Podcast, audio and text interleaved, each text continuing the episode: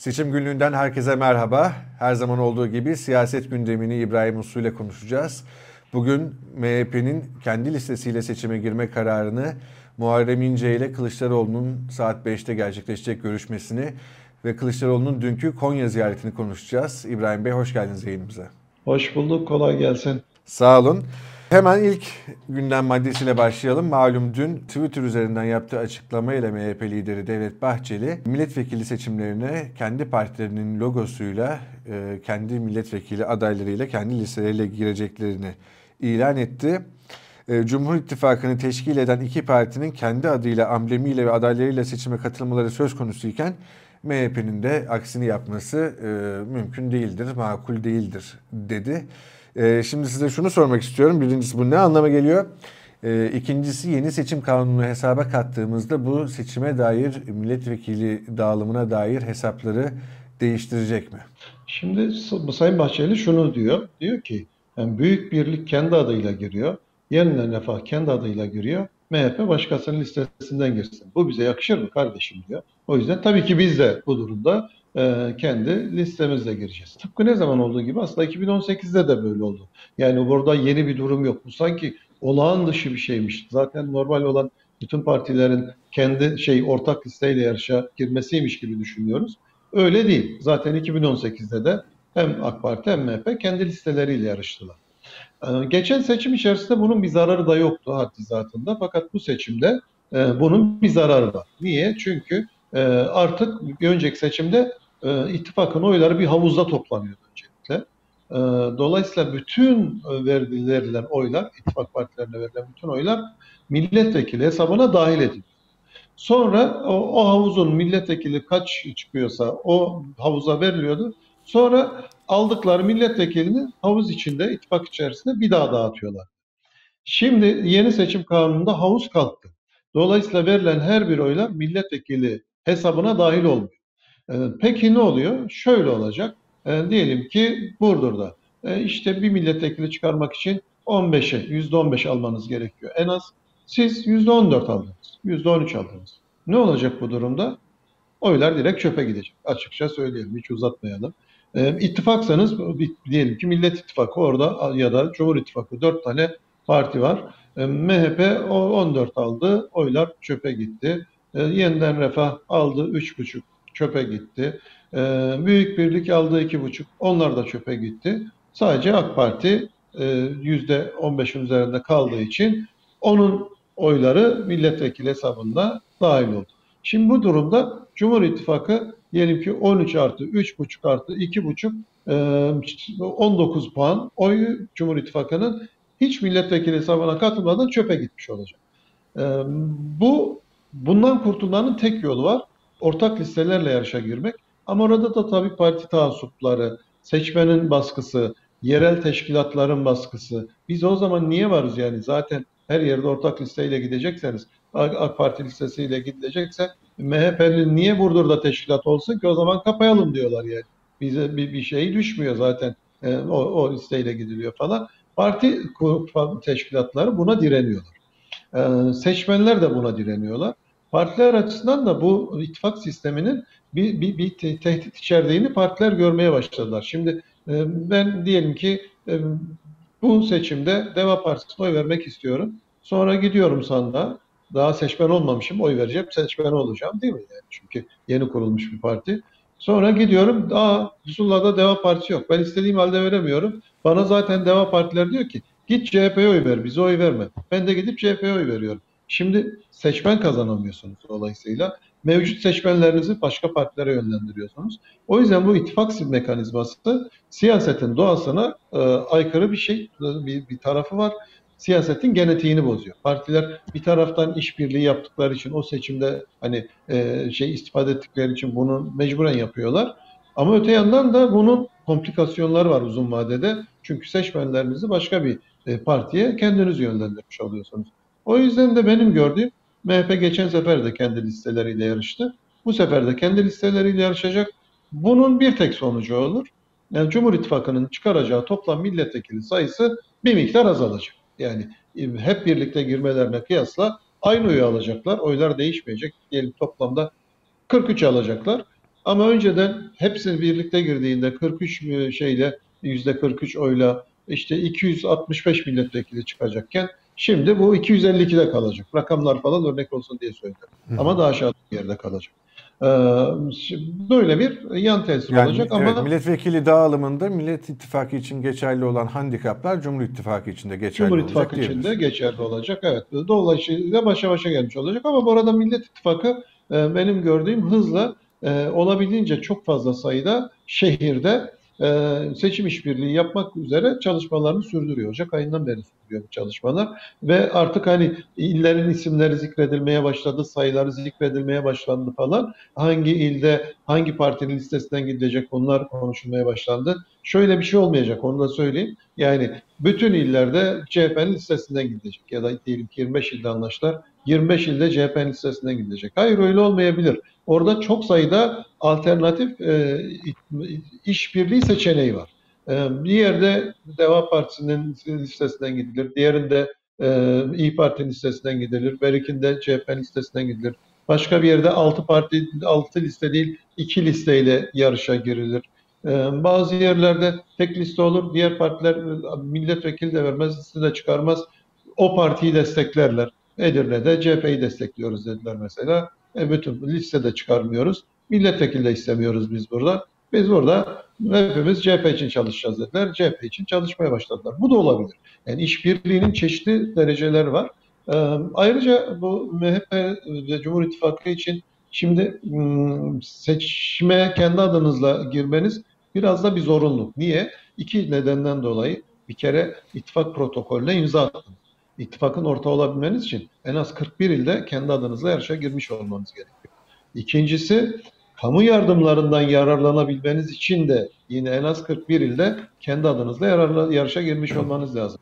Şimdi bu seçimde kendi adıyla yarışamayanlar kaç milletvekili çıkarsa çıkarsınlar kamu yardımları, hazine yardımları alamayacaklar. E, önümüzdeki 5 yıl daha e, oy almak şartıyla tabii bunlar. En az %3, %3, %7 arasında alırsanız ben espriyle şey diyorum. O zaman gündüz tarifesine yardım alıyorsunuz. %7'yi aşarsanız ulusal barajı gece tarifesine yardım alıyorsunuz. Kat sayılar değişiyor çünkü. Barajı, ulusal barajı aşana daha fazla yardım veriyor sistem. Mantıklı. Ulusal barajı aşamasa bile %3-7 aralığında oy aldıysa o zaman daha düşük bir katsayıyla yani işte gündüz tarifesi, gece tarifesi gibi düşünsünler e, yardım alıyor. Şimdi önümüzdeki 5 yıl başka e, genel seçim olmayacak normal şartlar altında. Önümüzdeki yıl ayrıca e, yerel seçimler var. Kendi adına yarışa girmezse MHP, MHP yarışa girdiğinde ister %3 ister %7 ama mutlaka hazine yardımı almayı hak edecek bir parti. %7 aşması da muhtemel. Ben yani onu da mümkün görüyorum. Ee, dolayısıyla yani o hazine yardımlarına bütün partilerin ihtiyacı var. Ee, o yüzden de e, kendi adına e, en az 41 ilde yarışa girecek. Fakat diyelim ki bu önümüzdeki günler içerisinde ayın 9'una kadar listeler hazırlanacak. 10 ilde, 10 e, büyük metropolde AK Parti ile ortak listeyle gitme kararı alabilir mi? Alabilir. O kendi adına yarışa girmiş olduğu gerçeğini değiştirmiyor. Yani 41 ilde en az kendi adıyla girmesi gerekiyor. 41 değil 71 ilde e, hatta seçim çevresi bazında düşünmek lazım. E, 77 seçim çevresinde tek gider, 10 seçim çevresinde AK Parti ile ortak listeyle gidebilir mi? Gidebilir. Bu açıklama, dünkü açıklama ona da engel değil. O yüzden kimisi hemen böyle Aa ittifak mı dağılıyor, ne oluyor, bu kavga mı çıktı, kriz mi çıktı falan diye. Hayır öyle değil. Bu siyasal sadece e, siyasal stratejiler, siyasal tercihlerle ilgili bir durum. E, bir öncekinde hiçbir seçim çevresinde işbirliği yapılmamıştı ama bu ittifakın varlığı, selameti, devamlılığı açısından herhangi bir olumsuz etkisi de olmamıştı. Onu da hatırlatmak lazım. Evet, iki ittifakta zaten maksimum milletvekilini çıkarabilmek için en optimum e, senaryo üzerinde epeydir çalışıyor. Çalışmaya devam edecekler. E, çok kısa bir süre sonra da e, bu çalışmaların sonucunu iki taraf için de göreceğiz. İsterseniz MHP kısmına burada noktayı koyalım. Gelelim ikinci günden başlığımıza. O da bugün saat 17'de e, Memleket Partisi Genel Başkanı Muharrem İnce ile Kemal Kılıçdaroğlu'nun yapacağı görüşme. Memleket Partisi Genel Merkezi'nde olacak görüşme. E, merakla bekleniyor. Çünkü bir süredir siyaset gündeminin en önemli maddelerinden bir tanesi İnce'nin Cumhurbaşkanı adaylığı, daha doğrusu adaylığından çekilmesi yönündeki e, baskı diyebilirim. Çünkü epeydir muhalif kanaat önderleri, sanatçılar, çok sayıda kişi özellikle de sosyal medya üzerinden e, İnce'nin adaylıktan çekilmesi yönünde bir çağrıda bulunuyor. Sizce bu görüşmeden ne çıkar? Konjonktürel değil benim oylarım aslında bir bayağı gerçekçi, giderek artan bir oy oranına sahibim. O yüzden de ikinci tura kalacağım ve kazanacağım diyen e, İnce'nin biraz da gerçeküstü bu siyaseti devam eder mi? Uzlaşılırsa ne olur? Uzlaşılmazsa ne olur diyeyim. Ben bir uzlaşı beklemiyorum işin doğrusu. Sizin de belirttiğiniz gibi ben de birkaç gündür aynı şeyi söylüyorum. Hani Sayın İnce'yi biraz e, takip ettiğinizde bu e, gerçeklikle, siyasal gerçeklikle bir bağının olmadığını falan e, hemen görüyorsunuz. Şimdi e, aslında e, daha önce bir Cumhurbaşkanı adaylığı deneyimi yaşadı Sayın İnce. E, orada ikinci tura kalamadı. Üstüne üstlük o zaman e, CHP'nin adayıydı. Yani şimdiki partisine kıyasla çok daha güçlü e, bir partini desteklediği halde ikinci tura kalmayı başaramamıştı. Şimdi e, arkasından e, ki tutumlarına baktığınızda olabilir yani illa e, başaracaksanız ikinci tura kalacaksınız ya da e, yarışı komple kazanacaksınız diye bir şey yok. Demokrasinin güzelliği de burada. E, yani ben yarışı kazanamadığı için eleştirmiyorum. Kimse yanlış anlamasın. Ama arkasından e, biliyorsunuz ertesi gün çıktı. Şimdi bir yarışa girmişsiniz ve olmamış yani %30'da kalmışsınız. Teşekkür etmeniz falan değil mi? Ve, ve bir, yani bir yaptığınız yanlışlar varsa o süreç içerisinde öz eleştirinizi yapmanız falan gerekirdi. Fakat Sayın İnce kendisi dışında herkes suçladı. O ertesi günden itibaren bana o şunu yaptılar, bunu destek vermediler vesaire falan. Yani kendisi masum, kendisi bütün görevini hakkıyla bir hakkın yerine getirmiş ama o süreçte kendisi dışında da hiç kimse hak görevini yapmamıştı. Ee, o yüzden de e, yani, yani şey partisiyle gerilim yaşadı. Bir süre sonra ben yüzde otuz aldım dolayısıyla parti yönetmek benim hakkım dedi. Ee, ve e, tabii öyle deyince size tabii abi buyur haklısın sen sana veriyoruz koltuğu falan demiyorlar. Partinin bir tüzüğü var. O tüzüğe göre imza toplamanız, kongreye gitmeniz ve seçilmeniz gerekiyor. E, baktık yani böyle bana verin deyince olmuyormuş. İmza toplamaya başladı. İmzayı toplayamadı. Kongre için gerekli imzayı toplayamadı. Ulaşamadı. Fakat hani o zaman teşekkür ederim. E, demek ki e, benim aday şeyle genel başkanlığımla ilgili bir talep yokmuş falan deyip yine bir kenara çekileceğine. Öyle yapmadı. Ne olur kardeşim o kadar imza topladık bir kere de az imzayla kongre yapalım falan dedi. Ben şaşırmıştım yani hani grup başkan vekillikleri falan yapmış biri nasıl böyle bir taleple yani tüzük orada açıkça yazıldı. Şu kadar imza gerekiyor. Siz o imzaya ulaşamamışsınız. Kaç eksik olduğunun önemi yok. Ulaşamamışsınız. E, bayağı da hiç eksik vardı ayrıca öyle hani 3 e, tane falan imza da kalmamıştı. E, sonra ne var kardeşim yani eksik meksik yani yapın siz kongreyi falan demek. Öyle bir talep hukuken hiçbir anlamı olmayan bir şey. Ama gerçeklikle bağınız yoksa bu tür taleplerde bulunabiliyorsunuz. Sonra tabii olmadı, kongre toplanmadı yani toplanmasının şartları var. O şartlar oluşmadan öyle hadi bir kongre yapalım diye kongre yapmıyorsunuz yani. Ee, sonra partisinden ayrıldı, parti kurdu biliyorsunuz. Parti kurduğu günden bu tarafa biz düzenli ölçüyoruz. Ee, her ay yani bir yaklaşık iki yıl oldu parti kurulalı, belki bir geçti biraz da. Ee, tam tarihini hatırlamıyorum kuruluş tarihini ama iki yıla yaklaştı. Ee, sürekli yüzde bir civarında biz gözlemledik Sayın İnce'nin partisini. Yani Memleket Partisi'ni hiçbir zaman 3, 5, 8 neyse falan oralarda bir yerlerde gördük. İlk kez e, Mart ayında 5-6 e, aralığında bir oya ulaştığını gözlemledik. Şimdi ne oldu peki yani iki yıldır birler yüzde birler civarında giden parti bir anda 5-6 yazıkladı. E, benim tahminim Millet İttifakı içerisindeki yaşanan tartışmalar Sayın İnce'ye yaradı ve Millet İttifakı'ndan umudunu kesen özellikle genç seçmenler zaten anti politik tutumları olan seçmenler. Yani yok abi bu, bu partilerin hiçbiri oy vermeyi hak etmiyor. Bunların hiçbiri bu sorunları çözemez falan diyen kötümser bir e, yani politikaya güvenmeyen, mevcut politikacılara güvenmeyen anti seçmen, e, anti politik seçmenler e, o arada e, Sayın Muharrem İnce'ye yöneldiler ve bir anda birlerden beşlere çıktı. Şimdi bu kalıcı da olabilir. Önümüzdeki süreçte performansını arttırıp oyunu biraz daha da arttırabilir. Bu hepsi olabilir yani ben bu oy mutlaka düşecek anlamında söylemiyorum. Ama e, şunu söyleyebiliriz yani ikinci tura kalacaksa eğer yarış bu o ikinci tura kalacak iki aday kesinlikle Sayın Erdoğan ve Sayın Kılıçdaroğlu olacak. Muharrem İnce'nin ikinci tura kalma olasılığını biz yani şey saha verilerine baktığımızda e, görmüyoruz. Görüyor olsaydık, bu olasılık olsaydı onu da söylerdik ama ben de benim dışındaki bir sürü meslektaşım da bu olasılığı görmüyor. Şimdi ama Sayın İnce'ye soracak olursanız hatta hani çekilir misiniz falan dediklerinde ilk önce gereğini yaparız demişti. Sonrasında ya ben düşündüm bizi benim seçmenler ikinci tura kalsa bile Sayın Kılıçdaroğlu'na oy vermez. En iyisi o çekilsin. Çünkü onun seçmenlerinin tamam ikinci turda bana oy verir. E, Kılıçdaroğlu çekilsin dedi. Şimdi siyasi gerçeklikle bağ böyle olan bir liderin bugün makul, rasyonel davranmasını o yüzden ben beklemiyorum. Hakkı vardır yani istediği yorum yapabilir. E, ona da bir şey demiyor. Ama hani sorunun benimle ilgili kısmı yani bir şey bekliyor musunuz? Beklemiyorum. Gerekçesi bu. Çünkü e, rasyonel davranmıyor ve e, benim gördüğüm gerçekten siyasi gerçeklikle bağ kalmamış. Uzun zamandır böyle. Bu bugünle ilgili bir şey değil. Büyük hayaller olabilir bir siyasetçinin. Büyük bir enerjisi olabilir. E, hepsine saygı duyarım. Gereklidir siyaset için. Ama aynı zamanda da e, şey siyasi gerçeklikle de e, güçlü bir bağ olması lazım. O gerçekliği de e, iyi okuyor olması lazım.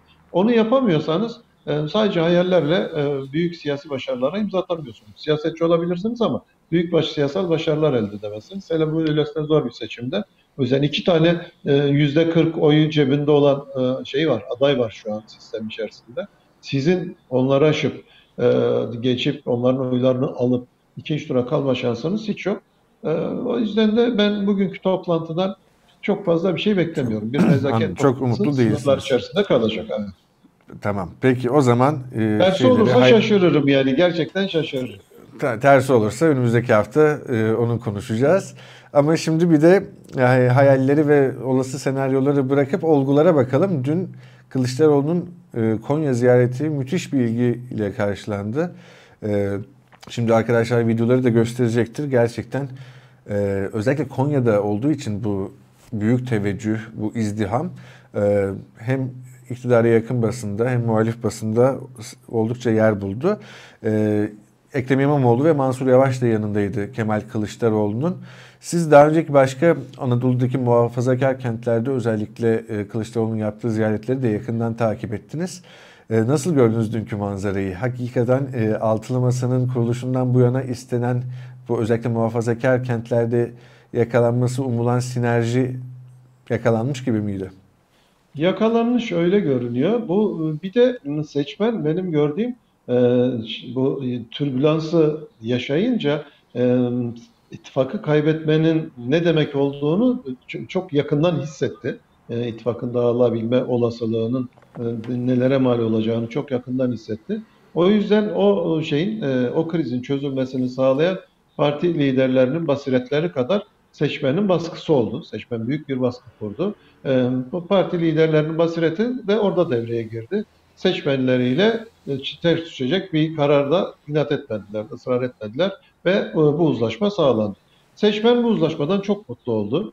E, şimdi Sayın İmamoğlu ve Sayın Mansur Yavaş e, sempatileri, popülerlikleri, sevgileri kendi şehirlerini aşan siyasi figürler ve son yani Erdoğan'ın işte sistemde yükselişinden bu tarafa bu kadar çok sevilen başka bir şey siyasal aktör olmadı yani Erdoğan'ın yükselişinden bu tarafa ilk kez e, iki e, ayrı siyasetçiye bu kadar büyük e, ülke genelinde bir sevgi, ilgi var. Üçünün bir araya gelmiş olması, hatta şey sekiz liderin bir aradalığı benim gördüğüm o seçmenlerin şeyini motivasyonunu erkenden sağladı.